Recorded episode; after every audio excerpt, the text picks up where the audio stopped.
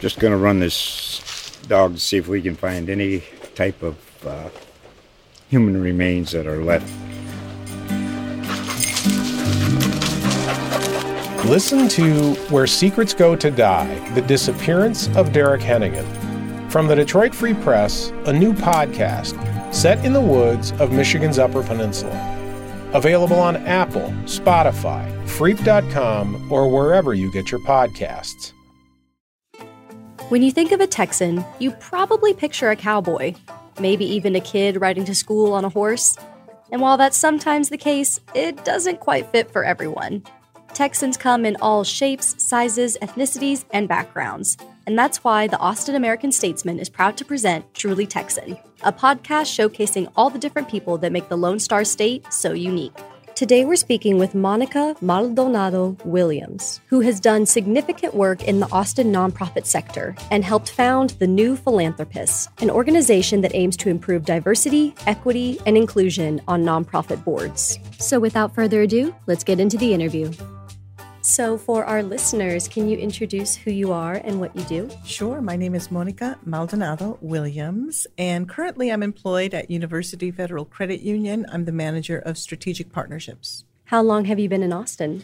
I've been in Austin since 1998. I was born and raised in San Antonio, Texas, and um, and then I attended Southwestern, and then after that I moved up to Chicago for a couple of winters, which was way too cold for me. And then uh, New York City. Uh, and I lived in Manhattan for about five years before moving back here to Austin. What brought you back to Austin? Uh, it's home. Texas is home. New York City was great. I had a wonderful experience there. I learned a lot. Um, but at the in the end of the day, my family is really important to me, and being close to them, uh, not too close in San Antonio, but close in Austin, um, that was important to me to come back to them.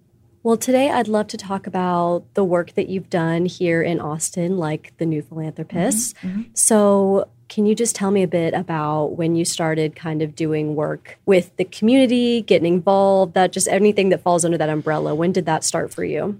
Getting involved in the community started for me around 2007. I was working as communications director at the Austin Bar Association and working with a number of lawyers, especially young lawyers who wanted to get involved in the community. I was pretty young at the time myself, considering that um, most of the lawyers that worked there were later in their careers or that were members. So, starting off and working alongside the young lawyers was really exciting.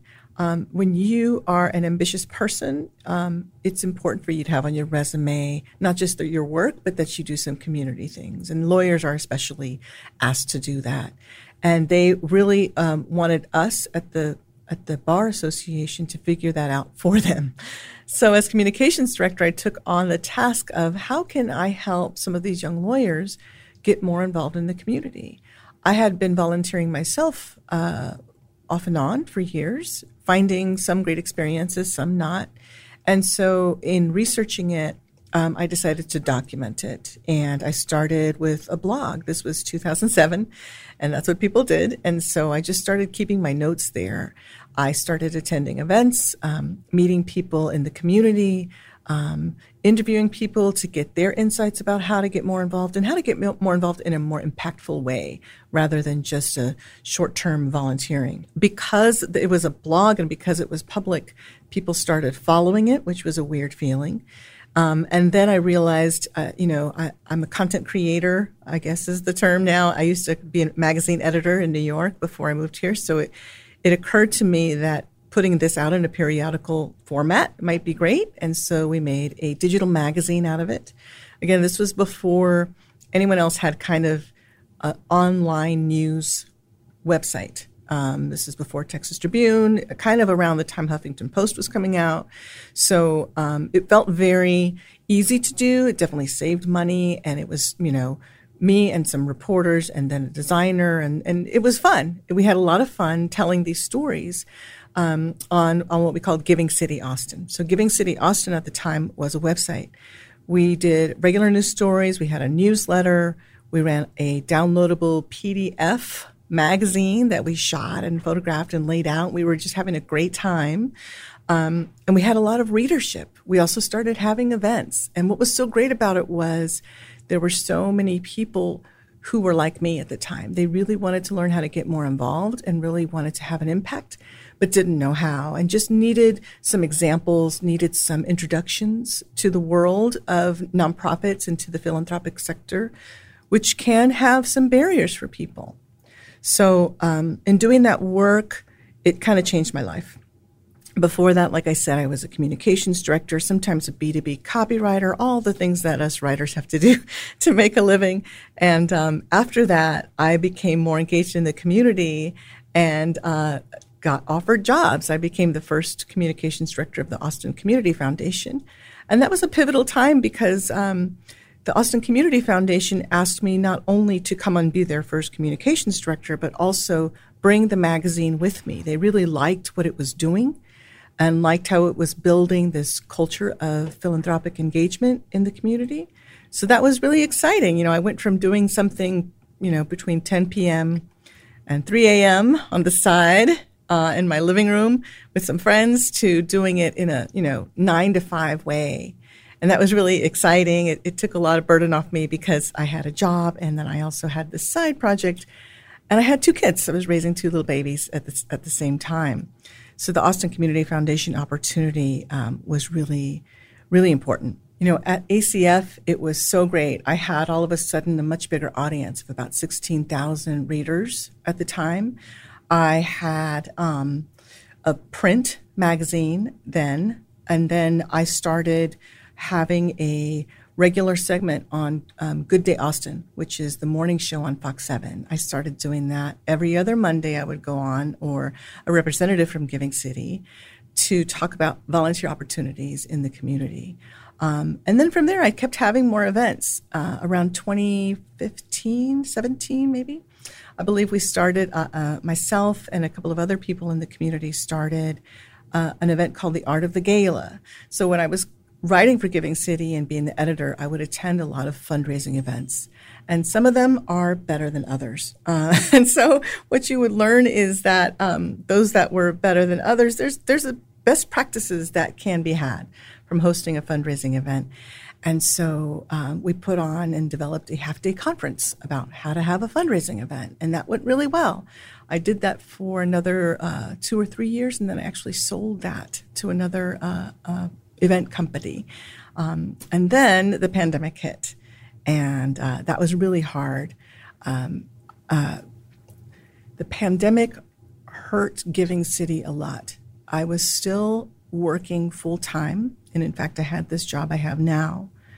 But Giving City requires so much time and energy. And I was uh, still doing it on the side at that point. I'd left ACF and um, when the pandemic hit, so many people needed Giving City to be so much more than what I could give it. Um, I, I was doing it on the side because while Giving City had always paid for itself, it didn't quite pay me. Uh, like I said, I had two children, um, and it was it was a lot of burden. So, despite Giving City um, being successful at that point, not only did we have the website, the events, the column in the Statesman. I think I mentioned that. Um, we had a bi-weekly, no, I'm sorry, a weekly Sunday column in the Statesman for about three years, and then the Fox 7 segments. Um, it was a lot, and it became more than I could manage and hold down a full-time job and have these children all at the same time. So I had to give up Giving City. But one of the other things that came out of Giving City was this organization called the New Philanthropist. And uh, what we discovered in covering nonprofits, um, you know, I talked earlier about the barriers to philanthropy, the barriers to community engagement. Um, those were very real and they were similar to other barriers in society. Um, it really came down to access to people, access to resources, and access to opportunities and that disparity that exists in the community uh, exists across everything, and it comes along lines of usually income and race, ethnicity, skin color, and other kind of marginalized communities that we leave out. Um, and so, uh, a friend of mine, a partner of mine named Mando Rayo, he and I were talking about how can we solve this problem, and there was really nothing out there addressing this problem we kind of honed in on nonprofit leadership. And the reason we did that is because both of us had worked at nonprofits. Uh, he and I had both had the same experience in seeing that the people who were creating the solutions for the clients that they served did not look like the clients that they served, nor did they have the same lived experience as the clients that they served. And you could see instances of where this disparity was causing missteps at that nonprofit. And so we truly believed and still believe that um, the people who are living that experience have a have a role to play in the solutions. Um, nothing about us without us, right? And so we started uh, campaigning for an organization called the New Philanthropists, which is pretty hard to do. It involved, um, uh, we called it our listening session. It involved meeting with some local leaders in the community, funders, people who do leadership development, um, people who are kind of are the gatekeepers of the nonprofit sector here in Austin. And um, asking them, getting their support around how we might accomplish this with, with new philanthropists. Um, I will say that not all of the leaders we spoke to were supportive. Some of them tried to talk us out of it. Some of them were downright saying to us, Don't do this. No one wants you to do this. Do you really believe there are people of color who want to serve on boards, who can afford to serve on boards? Um, it was, it was, you know, every other meeting was wonderful, and then there was a meeting where we would just walk out completely heartbroken, you know, and discouraged. So it took a lot to get the new philanthropist to where it was, where it is. Again, the goal of New Philanthropist was not to completely change the sector. It's more to make sure that at the leadership level, and I'm specifically speaking about the board, the volunteer board, that there were people who understood the issues uh, that the nonprofit was trying to address and that they could play a role in solving those issues. So, as we developed New Philanthropists, we developed the programs. We also developed the funds for it and fundraised. And um, it's been pretty successful. I think that was about five years ago now that we started it, and I'm, I'm pretty proud of it. You mentioned that you've seen some organizations take some missteps because they didn't have people of color on their boards. Can you give some examples of those missteps? Well, back in the day, uh, I'm not sure how it's changed now, but for example, there are, as we all know, a number of children in foster care who need homes. And uh, they need uh, foster parents to care for them to keep them out of the children's homes or the offices or wherever we're putting these poor young people these days. Um, in the past, the, or, there's an organization here whose job it was to recruit foster parents. When you recruit them, you also have to train them, and there's a lot of materials in training them. For a long time, Austin was the only region, uh, the region for recruiting and training foster parents is divided in Texas based on geography. And for a long time, Austin was the only region that did not offer these recruiting and training materials in Spanish. And so while we were seeing a number of children in protective services who primarily spoke Spanish and came from Hispanic cultures and communities and homes, we were not seeing parents from the same communities and homes who, who could take them in. And that I didn't realize the language barrier was a problem at first, and I, it didn't sit with me. I'm Hispanic, and I thought, gosh, I know I come from a Hispanic culture we would love to take in other children and that's how we are anyway. We help each other raise each other's children. So what is the deal? So as i investigated a little bit more i found out that that um, we weren't doing the materials and the training in spanish. So i spoke to the one organization who's primarily responsible for that um, with this as a premise um, why aren't you offering this in spanish to, for a story for the statesman actually? And um, they had no explanation. They just didn't realize that that would be a barrier.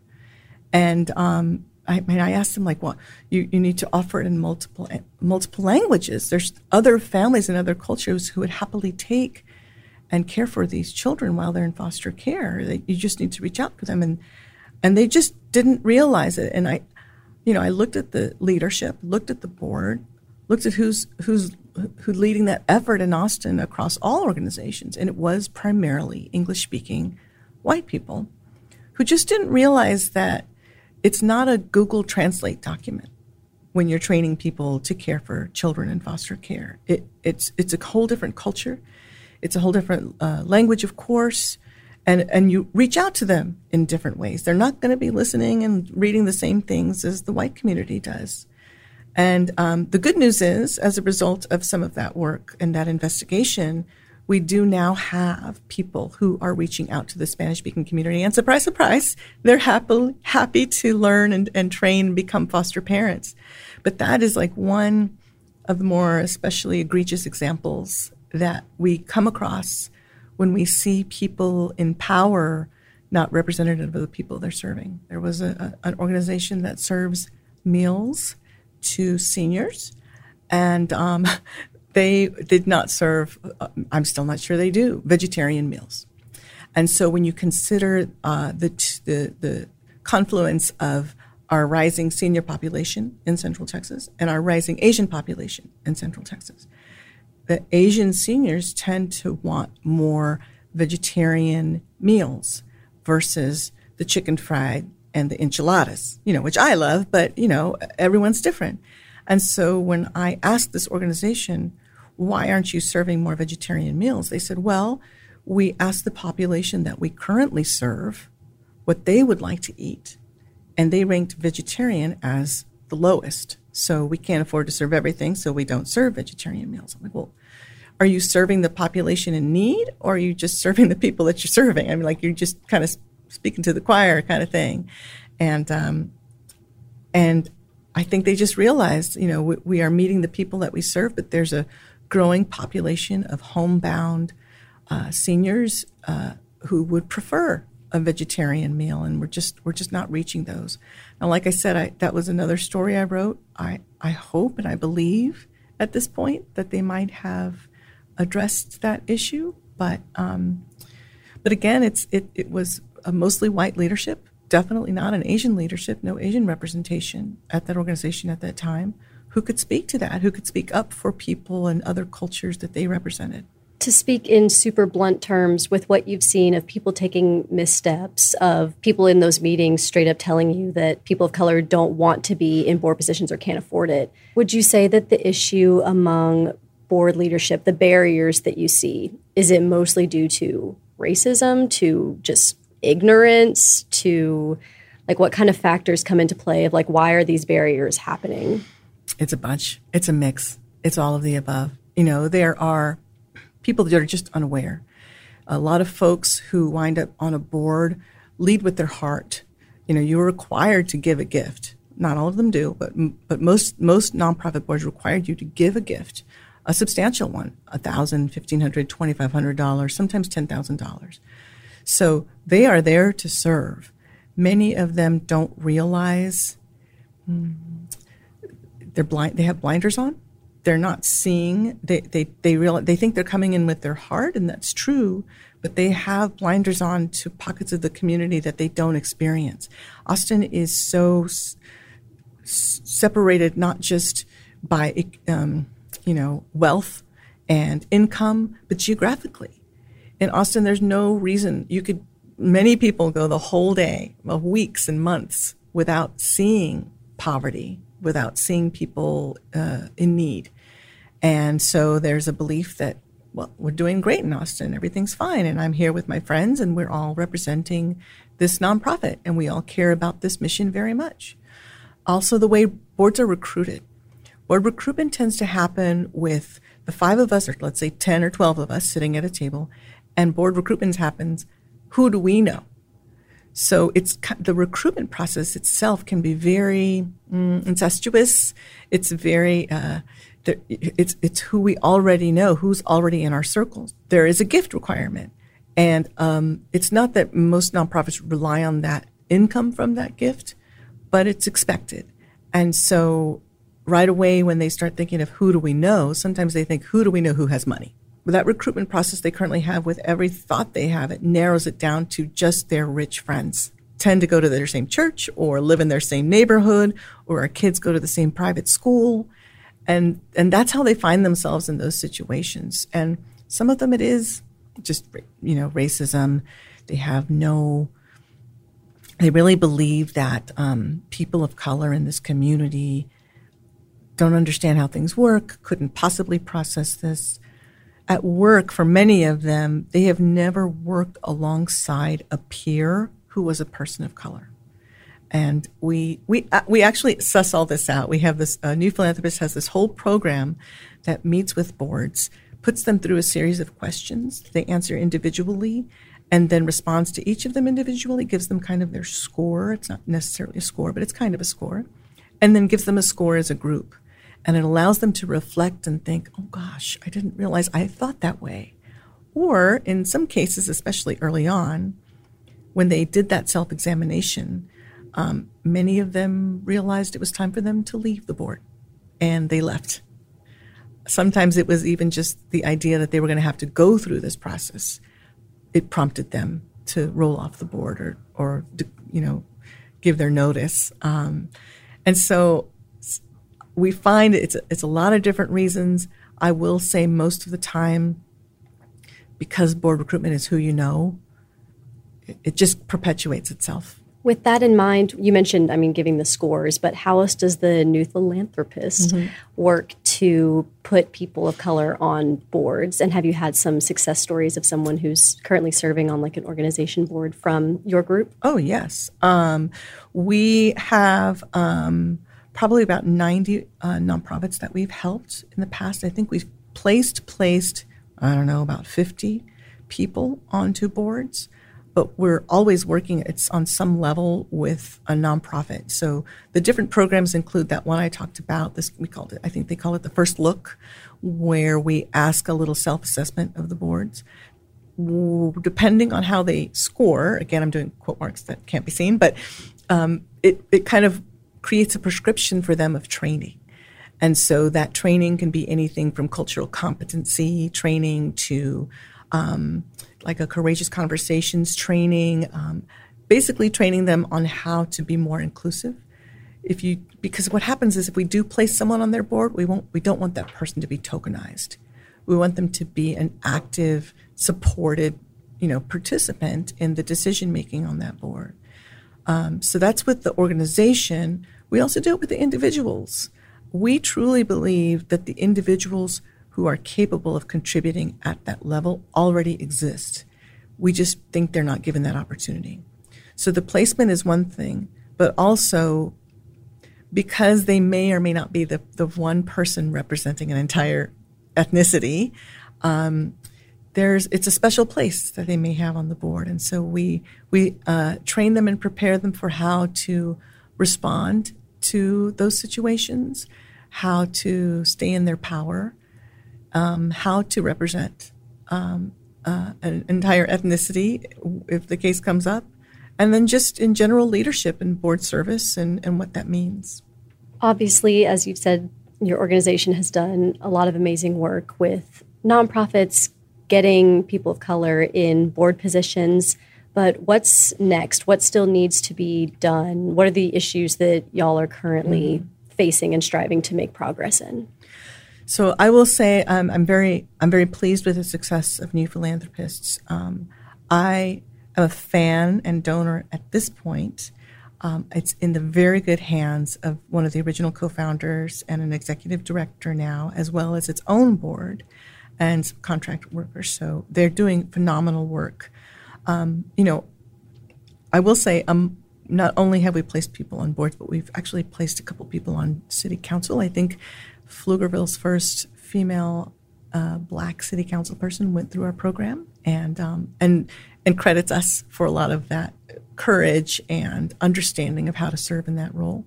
So I think that you know that being said, I think the idea of developing leaders of color is still very much what New Philanthropist does. Um, it, you know, we've done it with nonprofit boards, but I know we've also provided that training to large organizations, working with companies like Indeed and Google, who've invited us to come do training for some of their leaders and their employee resource groups and things like that.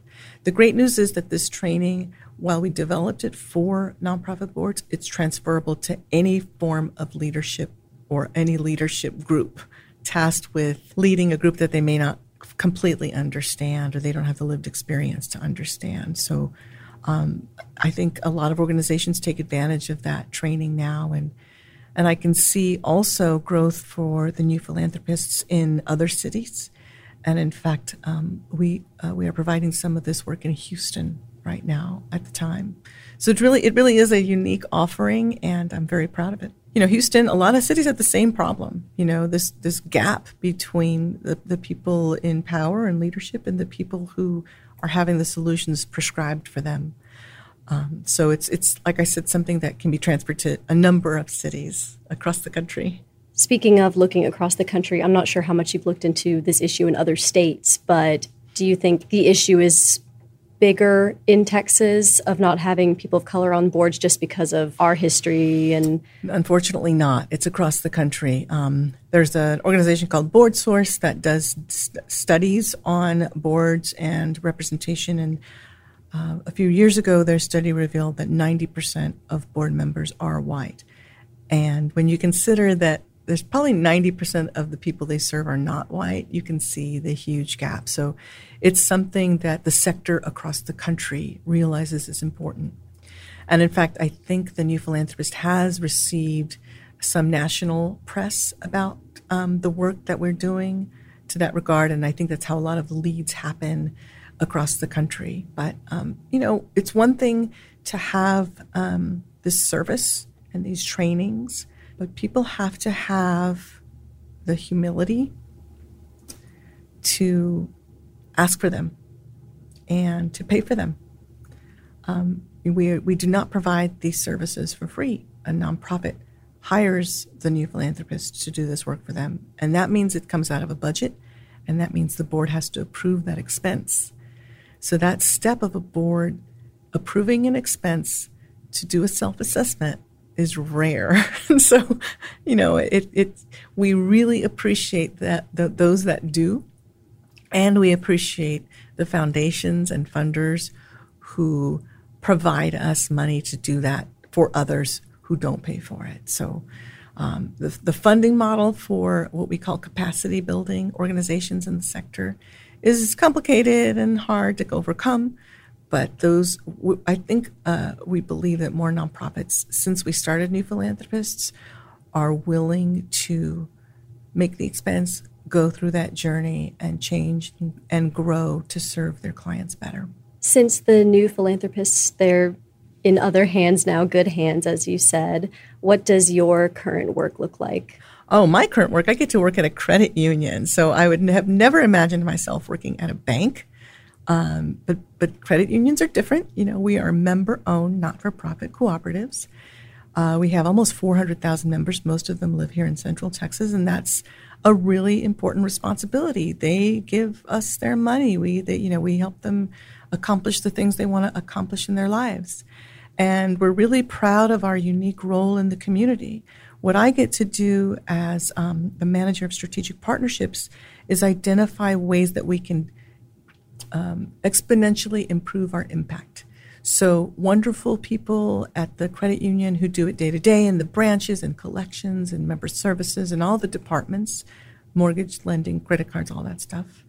I get to extend our mission out into the community. So, I work with nonprofits, leverage the trust they have with their clients to get them into better financial situations. And so, for example, there are a number of nonprofits that serve people who are very ambitious. They may be working two or three jobs. They might be a, a woman led uh, household, and she is also trying to get a degree and get out of poverty, get out of benefits, and onto a, a healthier financial path. But when she does get off of benefits and starts making um, an income closer to the, the current MFI, median family income, she finds that um, she's she's in a whole new environment financially. Doesn't know, may not know how, how to bank, may not have a bank account, may be doing everything through Chime or PayPal or Venmo or debit cards and things like that. So um, we work with nonprofits to help their clients get into better financial situations, not just through our products and services, but through financial education and really the relationships. Every, like I said, every day our the people in our branches are really wonderful. They're basically like banking social workers, um, helping people overcome you know, let's say that they get a car loan uh, for a car from an unscrupulous car dealer and the, it's like a 28% interest rate or 48% interest rate. We help get them out of those situations. Um, they might be in over their head in credit or debt. And so we do a lot of credit building and a lot of education and savings accounts and and just try to get them into a better situation. You know, finance finances are so tied to your stress levels and your health and everything you want to accomplish in life. And so we find that our um, our employees are really great about understanding that, understanding how complicated it can be, and being good ambassadors to for financial health to the community. So I get to do that in the community and the nonprofit sector, and then also just kind of be the UFCU ambassador. As we come to the end of the interview here, there's a question I ask everyone who comes on the podcast as a tie in to the name, and that is to you, what does it mean to be Texan? I mean, I, I love Texas, born and raised. Always very proud wherever I lived, Chicago or New York, to tell people that I was a Texan. Um, that is not always the case now. Um, I grew up in a Texas that was progressive, that uh, appreciated uh, diversity. Um, I grew up with Ann Richards and Henry Cisneros as my mayor, and just seeing our leadership um, reflect the people and and the wishes of the people. And um, I still believe in that. I still work for that in everything that I do, either at work or in the community, because I feel like that's when we were at our best, thriving and welcoming to everyone, not just a certain few. So I kind of hold that belief strong in my heart for Texans and and continue to work for it every day. And where can people find you? Do you have social media, website? Hmm, well, I'd love for you to find the New Philanthropists. Uh, that's on Facebook, that's on Instagram, LinkedIn, of course, probably some of the others. Since I don't have to do social media anymore, I don't do as much social media anymore. Um, you know, it's it's kind of tough. New Philanthropist is probably the one you should find online and Facebook and LinkedIn. We'd love to see you and get your support. Well, thank you so very much for your time. I really appreciate it. Yeah, thank you. It's been great. Thank you so much for listening. If you'd like to tell your story on Truly Texan, head over to the Austin American Statesman website and fill out our submission form. This podcast is hosted and edited by me, Hannah Ortega. You can find me on Instagram at Hannah Ortega ATX.